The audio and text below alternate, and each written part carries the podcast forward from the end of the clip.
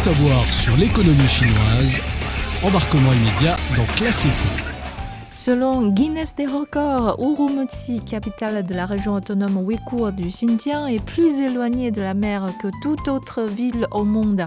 Mais cela n'a pas empêché la région la plus occidentale de la Chine de briser son image de cliché sec et désert en développant une pêche réussie. Focus aujourd'hui sur l'élevage de fruits de mer dans la région autonome ouïghour du Xinjiang.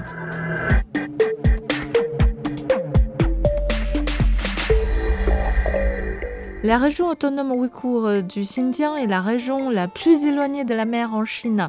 Cependant, c'est sur ce territoire que les crabes, les crevettes blanches sud-américaines, le saumon et d'autres produits aquatiques ont connu ces derniers jours une récolte exceptionnelle. Début septembre à Alete, dans le nord du Xinjiang, les travailleurs pêchaient déjà le premier lot de crabes de cette année qui ont été emballés et expédiés vers d'autres régions de la Chine.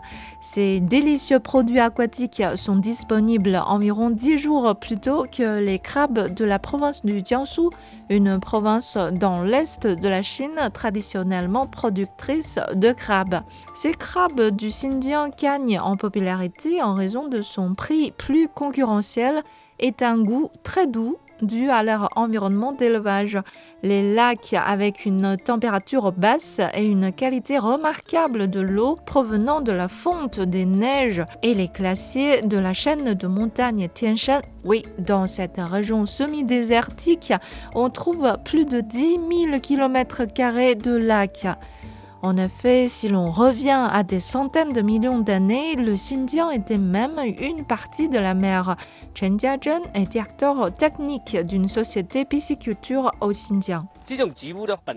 Vous voyez ces herbes? Ce genre d'herbes ne pousse qu'à l'endroit où il y a de la mer. En les voyant, j'ai tout à fait confiance sur le business que je vais développer ici, l'élevage de fruits de mer car la présence de ce fossile vivant indique qu'on avait de la mer ici. C'est confirmé par mes recherches, le sud du Xinjiang était une partie de la mer Méditerranée il y a plus de 200 millions d'années.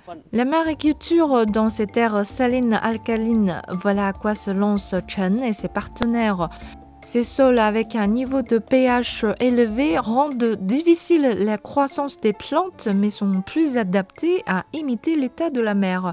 Ces chercheurs se sont mis donc à former des bases de sélection de fruits de mer en transformant un sol aussi difficile. Chen Jiazhen. Au Xinjiang, pour élever les fruits de mer, il faut obligatoirement préparer l'eau de mer. On a deux façons de faire.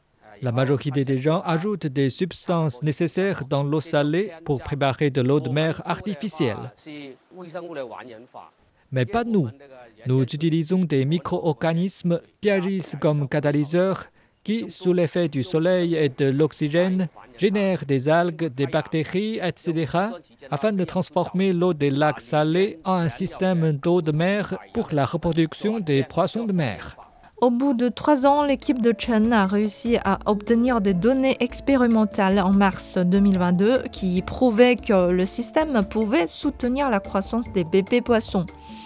L'équipe de Chen a créé en juillet 2022 une société pour commencer la culture de fruits de mer dans le cours inférieur de la rivière Boguzi et les efforts ont porté leurs fruits.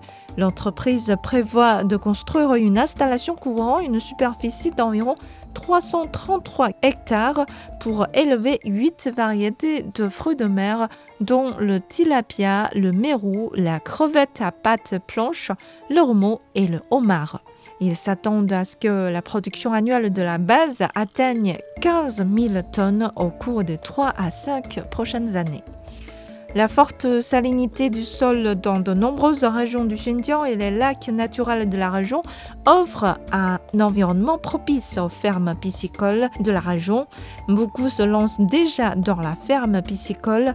La valeur totale de la production des pêcheries du Xinjiang a atteint 4,2 milliards de yuan, l'équivalent de 570 millions de dollars.